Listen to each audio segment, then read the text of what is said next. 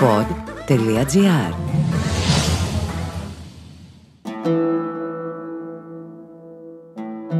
Αν δεν ακούγαμε το σημαίακι, το λαμαρινένιο να τρίζει μέσα στην ομίχλη, θα είχαμε μείνει κάπου στη σκάλα.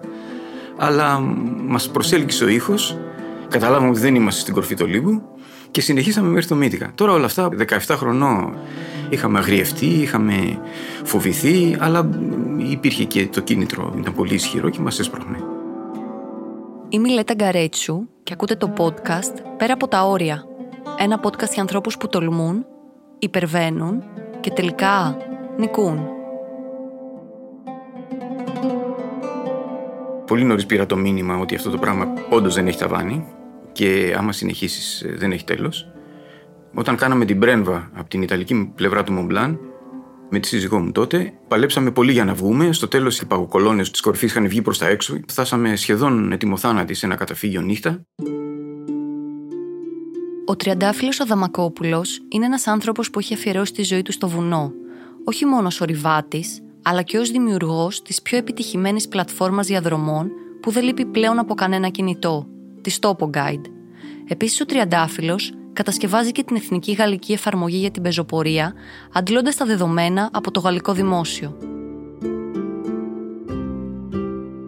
Σε αυτό το επεισόδιο μου μιλάει για τα χρόνια που ανέβαινε τα βουνά ως μέλος αποστολών, για τις μέρες που έβαζε τη ζωή του σε κίνδυνο στις Άλπεις κάνοντας αναρρίχηση, αλλά και για το σήμερα που πλέον με σεβασμό επισκέπτεται τα βουνά και χαρτογραφεί μονοπάτια, για να μπορούμε όλοι εμείς που αγαπάμε την πεζοπορία και την εξερεύνηση να περπατάμε, να τρέχουμε και να νιώθουμε ελεύθεροι με ασφάλεια. Λίγο καιρό πριν την κυκλοφορία του νέου του βιβλίου με τίτλο «Όλυμπος, 60 διαδρομές, 550 χιλιόμετρα μονοπάτια», στο οποίο ο Τριαντάφυλλος αποτυπώνει γνωστές και άγνωστες όψεις του Ολύμπου, μου αφηγείται όλες του τις εμπειρίες από το ψηλότερο βουνό της Ελλάδας, αλλά και όσα χρειάζεται να γνωρίζει ο κάθε επισκέπτης, είτε προτάρης είτε έμπειρος. Βρισκόμαστε στο 1976 και την πρώτη φορά που ο Τριαντάφυλλος ανέβηκε στον Όλυμπο. Ξεκίνησα να πηγαίνω στο βουνό σαν μαθητής Είχα την τύχη να επιλέξω τον Όλυμπο σαν το πρώτο βουνό που ξεκίνησα. Είχαμε πάρει κάτι συγκεκριμένες πληροφορίες με ένα συμμαθητή μου από τον ορειβατικό Αθήνων. Κατεβήκαμε με το τρένο στην πλάκα λιτοχώρου, στο σταθμό του λιτοχώρου, βίδαμε τον Όλυμπο και ξεκινήσαμε να πηγαίνουμε ευθεία με τα πόδια προς το Μύτικα.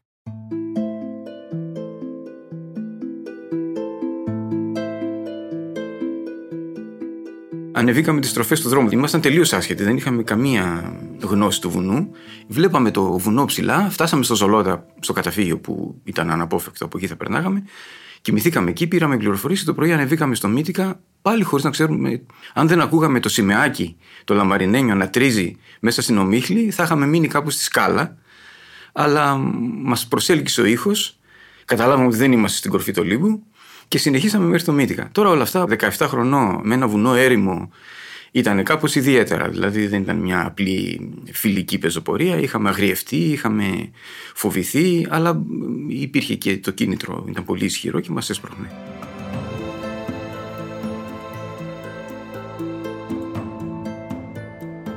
Με χαρακτήρισε από εκεί και πέρα, με σημάδεψε αυτή η ανάβαση. Μετά δεν βρήκα τίποτα που να συγκρίνεται με το βουνό σαν εμπειρία και σαν ένταση συναισθημάτων, σαν ερεθίσματα. Σαν φοιτητής στο Πολυτεχνείο έπεσα πολλά χρόνια στην αναρρίχηση, πρακτικά παραβλέποντας άλλα πολύ ενδιαφέροντα πράγματα που υπήρχαν γύρω μου, αλλά μου άρεσε πάρα πολύ το σκαρφάλωμα. Σκαρφάλωσα με τους Θεσσαλονικιούς, που ήταν μια φοβερή σχολεία και ανθρώπων και αναρχητών. Μετά από καμιά δεκαετία φανατική αναρρίχηση, έχοντας πια και το πτυχίο μου και δουλεύοντας πλέον, ασχολήθηκα πιο πολύ με το κομμάτι του βουνού, το φυσικό περιβάλλον του βουνού, λιγότερο με το αθλητικό, ας το πούμε έτσι, κομμάτι του.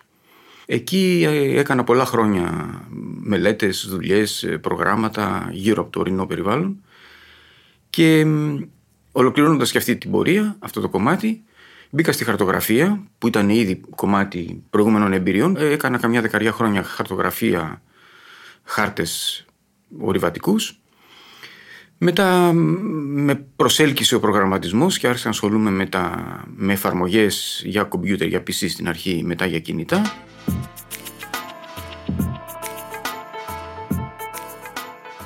Θέλω να πάρουμε τα πράγματα με τη σειρά.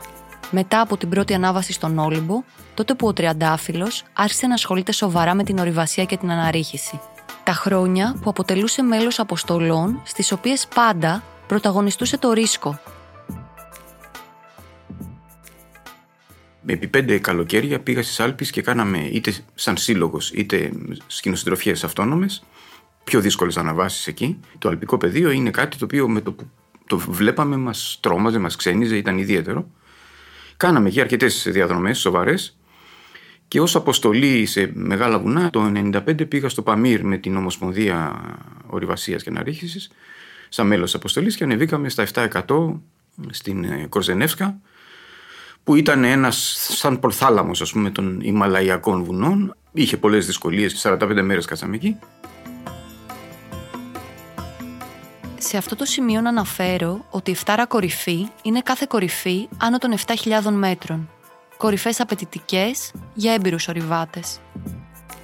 Τριαντάφυλλε, συνήθως οι άνθρωποι που έτσι ξεκινάνε με μία εφτάρα, ξεκινάνε με αναρχητικές αποστολές της Άλπης, δεν έχουν το ταβάνι και δεν έχουν το μέτρο κάποια στιγμή να πούνε stop, εγώ περνάω τώρα σε μία άλλη φάση. Εσύ πώς και αποχώρησες ας πούμε, ναι. από την ενεργή δράση σε επικίνδυνα πεδία; Πράγματι, πολύ νωρίς πήρα το μήνυμα ότι αυτό το πράγμα όντως δεν έχει ταβάνι και άμα συνεχίσεις δεν έχει τέλος. Όταν κάναμε την πρέμβα από την Ιταλική πλευρά του Μομπλάν, με τη σύζυγό μου τότε, παλέψαμε πολύ για να βγούμε. Στο τέλος είχαν βγει τα σεράκ, οι παγοκολόνες της κορυφής είχαν βγει προς τα έξω. Ήταν αρνητικό, είχαν μπλοκαριστεί πέντε σκηνοστροφιές. Μάζεψα τις παγόβιδες από όλους. Εξόπλισα το πέρασμα, το ανέβηκα. Μετά αισθάνθηκα λίγο σαν υπεράνθρωπος που ξεπέρασα τον εαυτό μου. Ήταν κάτι που δεν θα το έκανα με νορμάλ συνθήκες. Κατεβαίνοντας, ταλαιπωρηθήκαμε απίστευτα. Φτάσαμε σχεδόν ετοιμοθάνατοι σε ένα καταφύγιο νύχτα. Την άλλη μέρα στο Σαμονί κατάλαβα ότι αυτό το πράγμα, άμα το συνεχίσω, θα μείνω κάπου σε κάποια ορθοπλαγιά κρεμασμένος να, να με μαζεύει η διάσωση ή κάπου θα πέσω καμιά crevasse, κάτι θα γίνει τέλος πάντων. Και είπα ότι, οκ, είναι ικανοποιητικό αυτό το σημείο που έφτασα. Είδα, πήρα μια γεύση του δύσκολου βουνού. Ας δούμε κάτι άλλο. Εκεί ήρθε αμέσως η επαφή μου με το φυσικό περιβάλλον, οι ανησυχίες για την προστασία του ορεινού περιβάλλοντος. Μετείχα σε διάφορες διαδικασίες και οργανώσεις. Αρκούδε, λύκους, αγριόγιδα, τέτοια πράγματα με παρέσυραν, μ' άρεσαν πάρα πολύ. Έβαζα και το επιστημονικό κομμάτι, οπότε μ' άρεσε πολύ. Και κάπως παθιαζόμενος με το κομμάτι του φυσικού περιβάλλοντος, αναπλήρωσα την αδρεναλίνη, με το έντονο κίνητρο και την έντονη προσπάθεια που σου δίνει το ψηλό βουνό, το δύσκολο βουνό. Αυτό έγινε το 83-84. Βρισκόμαστε στο χρονικό σημείο που ο Τριαντάφυλλος ξεκίνησε να περνάει όσα είχε γράψει στο χαρτί σε βάσεις δεδομένων έτσι σιγά σιγά δημιουργήθηκε η Topo Guide. Αμέτρητοι χάρτες, ατελείωτα κείμενα, πάρα πολλές φωτογραφίες. Μια πεζοπορική εφαρμογή για κινητά, την οποία κάθε ένας που θέλει να περπατήσει στα ελληνικά μονοπάτια έχει κάνει download. Μια ποιοτική και εμπεριστατωμένη πληροφορία για κάθε άνθρωπο που αγαπάει τις υπαίθριες δραστηριότητες. Είναι η πρώτη φορά που συνομιλώ με κάποιον που έχει δημιουργήσει μια τέτοια εφαρμογή και θέλω να μάθω πώς ξεκίνησε όλο αυτό. Τι χρειάζεται για να φτάσει η πληροφορία στα κινητά μας, αλλά και το πού έχει φτάσει σήμερα η εφαρμογή Topo Guide.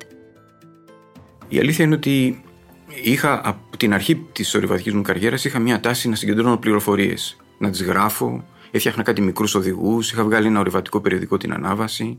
Είχα έντονη αποθυσαυριστική δραστηριότητα πληροφορίας. Κάθε φορά που χρειαζόμουν να, να ανατρέξω σε μία πληροφορία, ήξερα ότι είχα ένα μίνι αρχείο με φωτογραφίες και χαρτιά στην αρχή. Μετά σιγά σιγά το ψηφιοποίησα και είχα μια βάση στην οποία μπορούσα να ανατρέξω εύκολα. Είδα ότι σίγουρα η κατεύθυνση των αναγκών θα περάσει από το χάρτινο χάρτη σε κάτι το οποίο είναι ακριβέστερο, πιο εύχριστο, χωράει πολύ μεγάλη ποσότητα πληροφορίας. Και έτσι σκέφτηκα να φτιάξω βάσεις δεδομένων ιντερνετικέ, όχι στο PC δηλαδή, αλλά κοινόχρηστες, για να παρέχω αυτή την πληροφορία στην αρχή δωρεάν. Και έτσι έφτιαξα το Topo Guide ως site, ω ιστότοπο.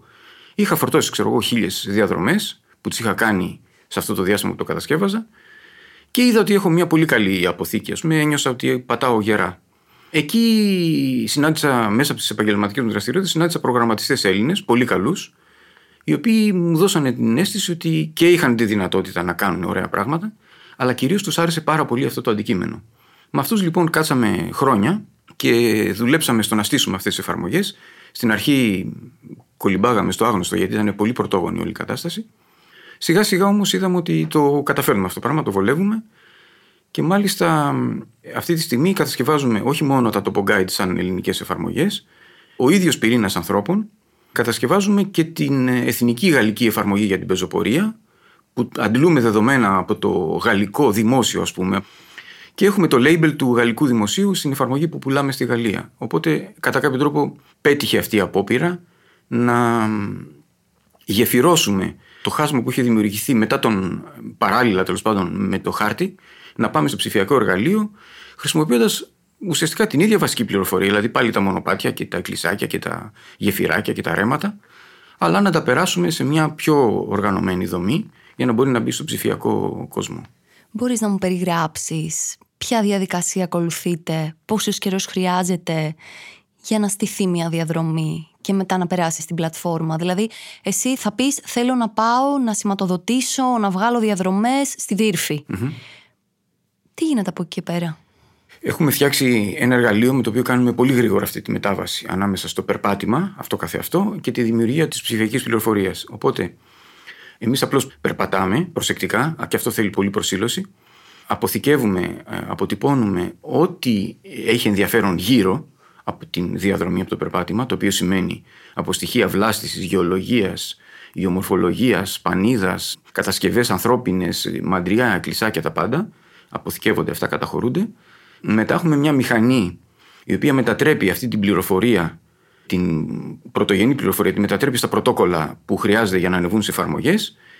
Και όταν κάνει αυτή τη μετατροπή, παντρεύει και όλα αυτά τα στοιχεία τα οποία καταχωρήσαμε εμείς στο πεδίο, τα παντρεύει με τη διαδρομή. Από εκεί και πέρα ο χρήστης, την επόμενη φορά που ανοίγει την εφαρμογή, του έρχεται μια ενημέρωση αυτόματα και του λέει: Στη γρήφη υπάρχει μια νέα διαδρομή. Θε να την κατεβάσεις; Φυσικά όλοι λένε ναι. Και έτσι από 17 διαδρομές κάνει 18, ας πούμε, στη δρύφη. Έτσι γίνεται. Η εφαρμογή φαντάζομαι έχει διαδρομές για όλες τις δυσκολίες, δηλαδή για κάποιον αρχάριο, για κάποιον που είναι πιο έμπειρος, για κάποιον που έχει περπατήσει πάρα πολλά βουνά. Ναι, ακριβώς. Υπάρχουν διαδρομές για παιδιά, για οικογένειες. Είναι πολύ βασικό κομμάτι και αυτό. Ε, πολύ εύκολες και σύντομες κυκλικές διαδρομές. Μετά πάμε σε κανονικές πεζοπορίες που είναι για το μέσο επίπεδο. Και πάντα έχουμε το δαίμονα να βάλουμε και κάτι πιο δύσκολο. Μάλιστα σε κάθε σημείο που υπάρχει κάποια τεχνική δυσκολία, μπαίνει ένα επιπλέον εικονίδιο, ένα σημείο, που εξηγεί στο χρήστη ότι εδώ μπορεί να χρειαστεί να ασφαλιστεί ή μπορεί να πέσουν πέτρες ή υπάρχουν νερά ή δεν ξέρω κάτι σχετικό. Θέλεις να μου πεις ενδεικτικά για ποια μέρη έχετε διαδρομές στην εφαρμογή; Έχουμε 53 εφαρμογές αυτή τη στιγμή, οπότε έχουμε καλύψει τη Δυτική Κρήτη, τα περισσότερα νησιά των Κυκλάδων, όλα τα βουνά τους Πελοποννήσου, εκτός από τον Ερήμανθο, όλη τη Ελλάδα μεγάλο μέρος της κεντρικής Ελλάδας, Ζαγόρι, Όλυμπο. Στην Βόρεια Ελλάδα υστερούμε λίγο γιατί είναι μικρότερα και πιο διάσπαρτα τα συγκροτήματα. Γενικά έχουμε καλύψει, θα έλεγα έτσι, γύρω στο 40 με 50% του κύριου πεζοπορικού ενδιαφέροντος στην Ελλάδα. Και όλα αυτά τα μέρη τα έχεις περπατήσει. Ναι. Και επειδή μου αρέσει πολύ, αλλά κυρίως επειδή είναι περίπλοκο και θέλει πολύ μεγάλη προσήλωση, Πάω πάντοτε με συνεργάτες, αλλά πάω ο ίδιος. Δηλαδή πρέπει να είναι ένας άνθρωπος μεγάλης εμπιστοσύνης που ξέρω ότι θα προσέξει τα ίδια πράγματα που προσέχω κι εγώ, για να του πω πάρε τώρα το GPS και πήγαινε εσύ να γράψεις. Προτιμώ να πάω ο ίδιος και είναι καλό να είμαστε δύο και τρεις τέλος πάντων, αλλά κυρίως η πολυπλοκότητα της καταγραφής θέλει πολύ μεγάλη προσήλωση και πολύ προσοχή.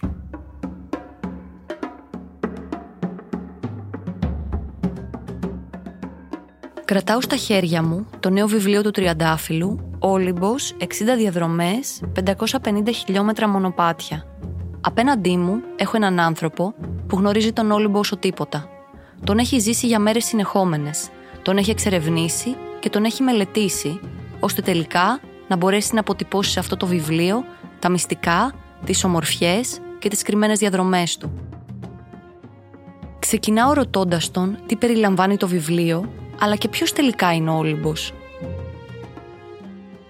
Είναι ένα εξαιρετικά πολυπρόσωπο. Στο βιβλίο προσπαθήσαμε να παρουσιάσουμε την πιο φιλική εκδοχή του. Δεν μπήκαμε στον κόσμο του Ολύμπου που είναι δύσκολος, που είναι επικίνδυνος, που είναι αποθητικός. Προσπάθησαμε να μείνουμε σε αυτόν που είναι διδακτικός, που είναι ανεκτικός προς τον άνθρωπο και προς τον απλό ορειβάτη. Είναι ένα πολύ σύνθετο βουνό και δεν είναι τυχαίο που είχε και αυτή τη θέση στην ελληνική μυθολογία και όχι μόνο λόγω του υψομέτρου του, κυρίως λόγω του δραματικού αναγλύφου του που πραγματικά η πρόσβαση προς τις κορφές του, δηλαδή προς την αναζήτηση του υψηλότερου σημείου είναι πολύ δύσκολη και μάλιστα γίνεται μόνο από δύο δρόμους και αυτή είναι αρκετά περίπλοκη κτλ. Οπότε η αλήθεια είναι ότι αυτό το βιβλίο το είχα στην κοιλιά μου πολλά χρόνια. Ήθελα πολλά χρόνια να κάνω κάτι με τον Όλυμπο. Το 20 όμως, πέρσι δηλαδή το καλοκαίρι, είχα δύο τεράστιες παρακινήσεις. Η μία ήταν ότι πηγαίνοντας στον Όλυμπο είδα ότι ο κόσμος που ανεβαίνει στον Όλυμπο σήμερα το κάνει λίγο πιο πολύ αθλητικά και πιο πολύ με ένα μεγαλύτερο βαθμό αφέλειας από ό,τι πρέπει. Φεύγει δηλαδή από το βουνό με μια εμπειρία της οποίας λείπουν κατά την δική μου άποψη ορισμένα κομμάτια, το κομμάτι της φύσης και το κομμάτι της αισθητικής εμπειρίας δεν μεταφέρονται αρκετά. Και έτσι σκέφτηκα ότι κάπως πρέπει να μεταφερθεί αυτό το ερέθισμα προς τον κόσμο που έρχεται στο βουνό, που έρχεται στον Όλυμπο, να του πούμε ότι ο Όλυμπος δεν είναι μόνο μια υπόθεση δύο πολύ γερών ποδιών και ενός ζευγαριού καλά παπούτσια για να πας στο Μύτικα. Είναι και άλλα πράγματα. Η δεύτερη πολύ μεγάλη ευκαιρία είναι ότι συνάντησα μια παλιά συνεργάτητά μου, την Κατερίνα Ζαγκαρέτου, με την οποία είχαμε δουλέψει παλιότερα σε μελέτες στο Πήλιο. Τη συνάντησα εκεί στον Όλυμπο, στο καταφύγιο στο Ζολότα. Και περπατώντας μαζί της, είναι πολύ νεότερη, οπότε έχει μια πολύ διαφορετική εμπειρία και αίσθηση του Ολύμπου ήρθαμε και συντεριάξαμε τις δύο προσεγγίσεις μας και η ιδέα του να γίνει το βιβλίο κυριολεκτικά γεννήθηκε από αυτή τη συνάντηση. Οπότε περπατήσαμε όλη την υπόλοιπη περίοδο μαζί, 7 μήνες μαζί, κάναμε πολλές εκδρομές, καταγράψαμε μαζί, γράφαμε τα κείμενα την ίδια μέρα που περπατάγαμε, δηλαδή μπήκαμε σε μια διαδικασία ότι τώρα πια κάνουμε ένα εργαλείο για τον Όλυμπο και πρέπει να δουλέψουμε σοβαρά. Και δουλέψαμε πολύ συστηματικά.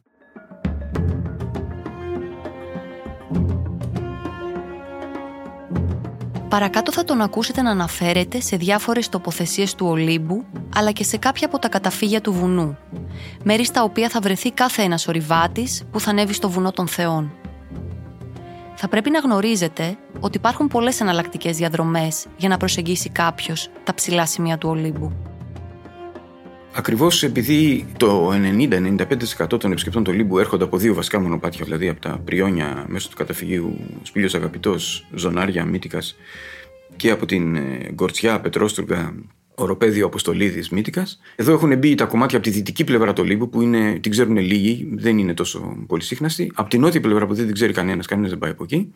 Τα οποία είναι πάρα πολύ ενδιαφέροντα. Από την νότια-ανατολική πλευρά, από την Λεπτοκαριά, επίσης πολύ ενδιαφέροντα. Και κυρίως από τη βόρεια πλευρά, που είναι και η παραπονεμένη πλευρά του Ολύμπου, ε, προσπαθήσαμε για πολλούς λόγους, κυρίως βέβαια για τον πλουραλισμό της πεζοπορίας και της ορειβασίας στο βουνό, να ξεθάψουμε όλα τα μονοπάτια που ξέραμε και που ξέραμε ότι έχουν περπατηθεί έστω κάποτε στο παρελθόν. Οπότε φτάσαμε στι 60 διαδρομές. Έχει υπάρξει φορά που να τα έχεις δει λίγο ζώρικα τα πράγματα ή που να έχεις αντιμετωπίσει γύρω σου κάποια συνθήκη η οποία να ήταν δύσκολη; Γενικά στην εποχή μου ήμασταν πολύ προσεκτικοί με το βουνό. Πιο προσεκτικοί από ότι τώρα. Και οι δάσκαλοι μας μας αποτρέπαν από το να κάνουμε παράδομα πράγματα. Φροντίζαμε να μην εμπλακούμε σε πράγματα τα οποία δεν μπορούσαμε να τα αφήσουμε και να γυρίσουμε πίσω. Έτσι, πιο πολλές φορές έχω αποσυρθεί εγκαίρως από κάτι επικίνδυνο παρά έχω εμπλακεί σε κάτι επικίνδυνο. Από όλες τις φορές που έχεις συναναστραφεί τον Όλυμπο, έχεις έτσι κάποια ιστορία από το βουνό αυτό που να την κουβαλάς μέσα σου; Πριν από καμιά δεκαετία ανέβηκα να, να μείνω, ανέβηκα μαντίσκηνο δηλαδή, να μείνω στα λιβάδια του Καλόγερου, στα 2.500 μέτρα. Χωρίς κάποιο ιδιαίτερο σκοπό, ήθελα να δω την Ανατολή να χτυπάει το Μύτικα. Κοιμήθηκα λοιπόν πάνω στη Λούτσα Καλόγερου, μια τοποθεσία που άμα ανεβείς 20 μέτρα, βλέπεις το Μύτικα να τον πιάνει ο ήλιος πρώτο-πρώτο. Εκεί λοιπόν, ε, φωτογραφίζοντας το Μύτικα και περπατώντας μετά στα λιβάδια αυτά, καλοκαίρι, ήταν Αύγουστος, είχα την ε, περίεργη αίσθηση, μια αναλαμπή αντίληψης ενσυναίσθηση, θα έλεγα, ενός κόσμου πολύ ιδιαίτερου, σχεδόν εξωγήινου, σαν να μου ήμουν σε έναν άλλο πλανήτη, ο οποίος εκείνη τη στιγμή όχι μόνο με φιλοξενεί, αλλά με ανοιχνεύει, προσπαθεί να με καταλάβει, προσπαθεί να με δεχτεί και να με φροντίσει κατά κάποιο τρόπο.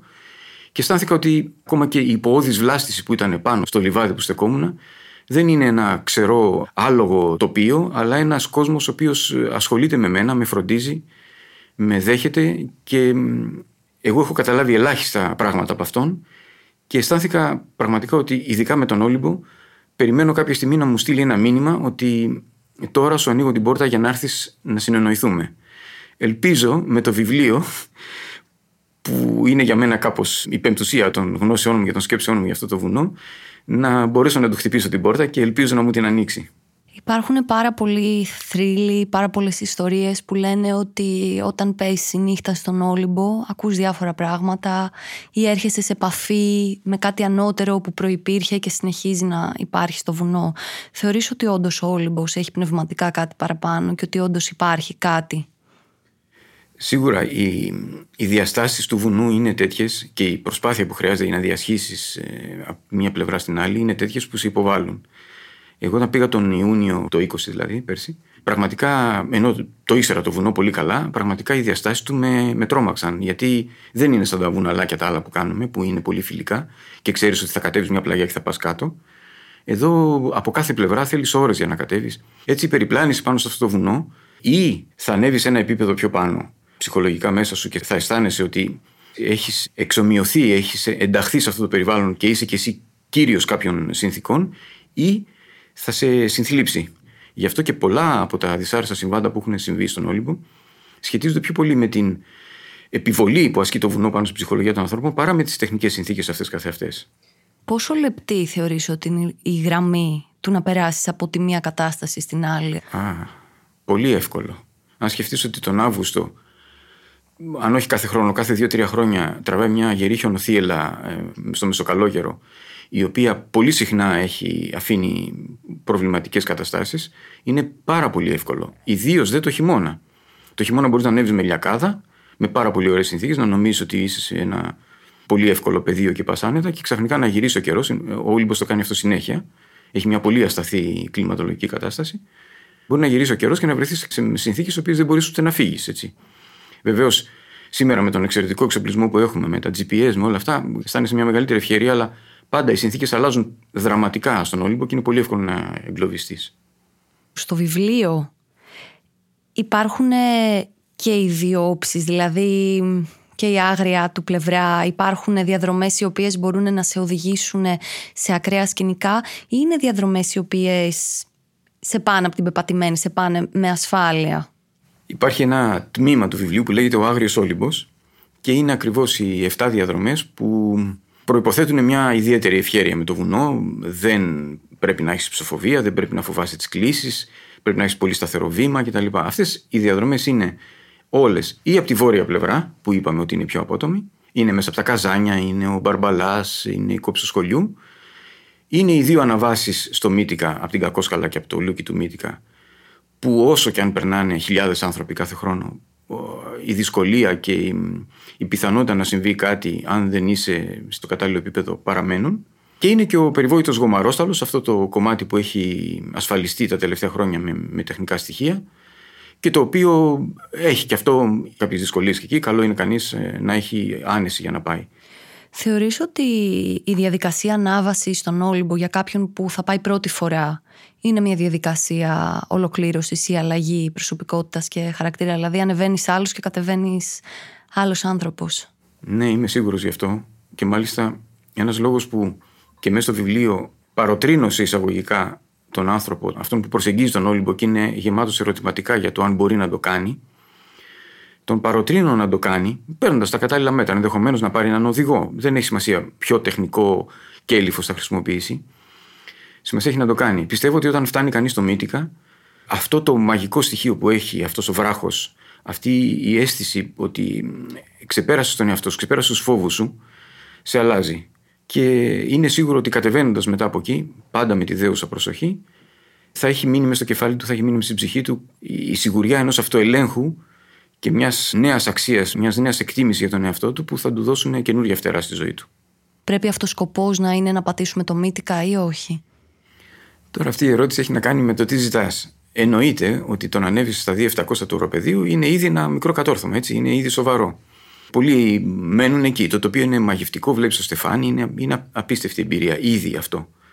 Απ' την άλλη, η σιγουριά ότι αυτό το πράγμα θα σου δώσει κάτι ακόμα, ότι υπάρχει κάτι ακόμα πέρα από το οροπέδιο, είναι αυτό που παρακινεί τους περισσότερους, ακόμη και αυτοί που ανεβαίνουν με αμφιβολίες, τους παρακινεί να δοκιμάσουν και το μύτικα. Σίγουρα η κορφή δεν είναι αυτή καθεαυτή ως αυτός σκοπός. Και αυτό σίγουρα ισχύει για όλα τα ελληνικά βουνά. Για τον Όλυμπο όμως υπάρχει ένα αλλά. Δηλαδή, εξαιρείται της αμφισβήτησης η άφηξη στην κορφή. Η κορφή του Ολύμπου σου δίνει κάτι παραπάνω.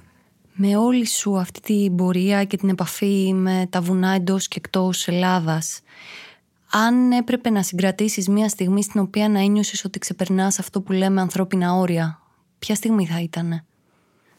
Νομίζω όταν ανέβηκα στην Κορζενεύσκα στα 7.000 μέτρα, 700, ε, μας πήρε όλη τη μέρα. Δηλαδή ξεκινήσαμε κατά τις 2-3 ώρα τη νύχτα και φτάσαμε απόγευμα στην κορφή. Είχε χιονοθύελα, ήταν η μοναδική μέρα με κακό καιρό όλων των ημερών που ήμασταν εκεί. Ήταν μια πολύ έντονη κατάσταση στην οποία κατεβαίνοντας ήταν τόσο πολύ ισοριασμένο χιόνι πάνω στις απότομες πλαγιές και στα λούκια, που συμφωνήσαμε με τον σκηνοσύντροφό μου να τον λύσω, γιατί δεν θα μπορούσα να τον συγκρατήσω αν έφευγε. Αυτή η αίσθηση του Ιμαλαϊκού πεδίου που είναι αδυσόπιτο, είσαι ένα τίποτα μπροστά του και μπορεί ανα πάσα στιγμή να σε σκουπίσει και να σε γκρεμίσει. Άλλη περίπτωση ήταν αυτό που είπα πριν με τις διαδρομές της Άλπης που είχαμε βρεθεί αρκετές φορές σε εξαιρετικά δύσκολη θέση, με, να κρεμασμένοι σε μια ορθοπλαγιά όλη τη νύχτα, όρθιοι, να τουρτουρίζουμε με χιονοθύελα στα 3-4 μέτρα και να περιμένουμε να ξημερώσει, ξέροντας ότι δεν υπάρχει περίπτωση να μας σώσει κανείς από εκεί. Ήταν εξαιρετικά έντονες εμπειρίες. Μια νύχτα κάναμε μια πολύ δύσκολη διαδρομή με τον Δημήτρη τον Κορέ στις βελόνες του Σαμονί και μείναμε όλη τη νύχτα όρθιοι, χωρίς εξοπλισμό διανυκτέρευσης. Μας έπιασε η κακοκαιρία απότομα. Το πρωί είχαμε, δεν μπορούσαμε να κουνηθούμε, είχαμε παγώσει ολόκληρη. Είχε 6-7 νεκρούς εκείνη τη μέρα. Τα ελικόπτερα τρέχανε όλη τη μέρα να κατεβάζουν σκηνοσυντροφίε από τις ορθοπλαγιές. Ήταν σίγουρα εμπειρίες οι οποίες σε σημαδεύουν και πραγματικά αισθάνεσαι ότι αν δεν είναι αυτό το όριό σου, εντάξει, τι, τι μπορεί να είναι επιτέλους. Πραγματικά φτάνεις στα ψυχικά σου όρια σε αυτές τις καταστάσεις.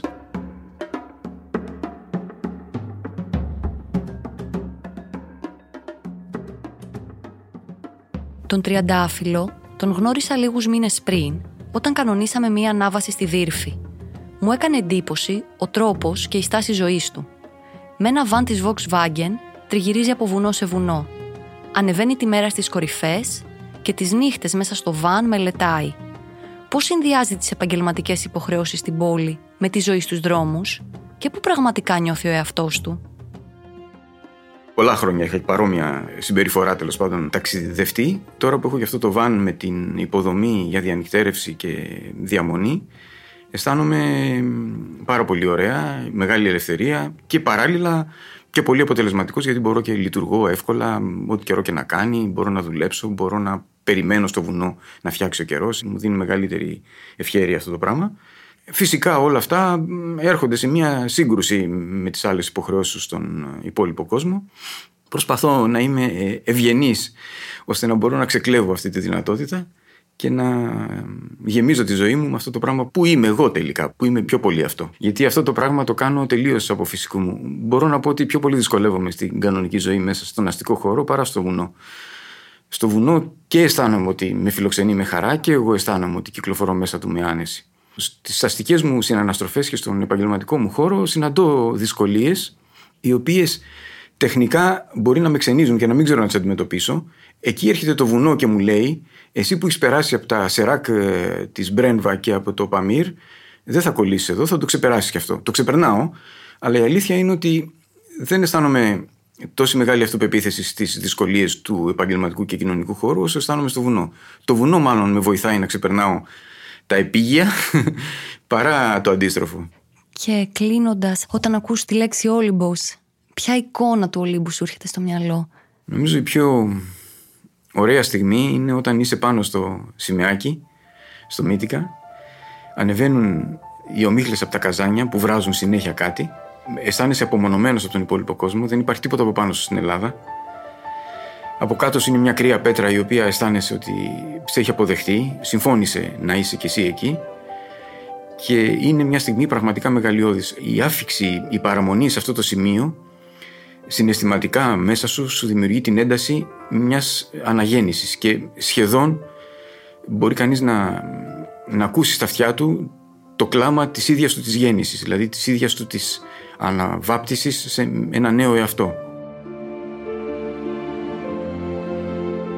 Οπότε ας κλείσουμε λέγοντας εσάβριον τα σπουδαία» και ελπίζω να είναι σε βουνά. Αυτή ήταν η ιστορία του τριαντάφυλλου Αδαμακόπουλου, ενός ανθρώπου που έχει αφιερώσει τη ζωή του στο βουνό. Ακολούθησε με στο pod.gr και στη σελίδα μου στο facebook πέρα από τα όρια podcast και στείλε μου κι εσύ αν έχεις μια ιστορία πέρα από τα όρια που θα ήθελες να ακουστεί. Γιώργο και Χρύσα σας ευχαριστώ για την ηχοληψία και το μοντάζ.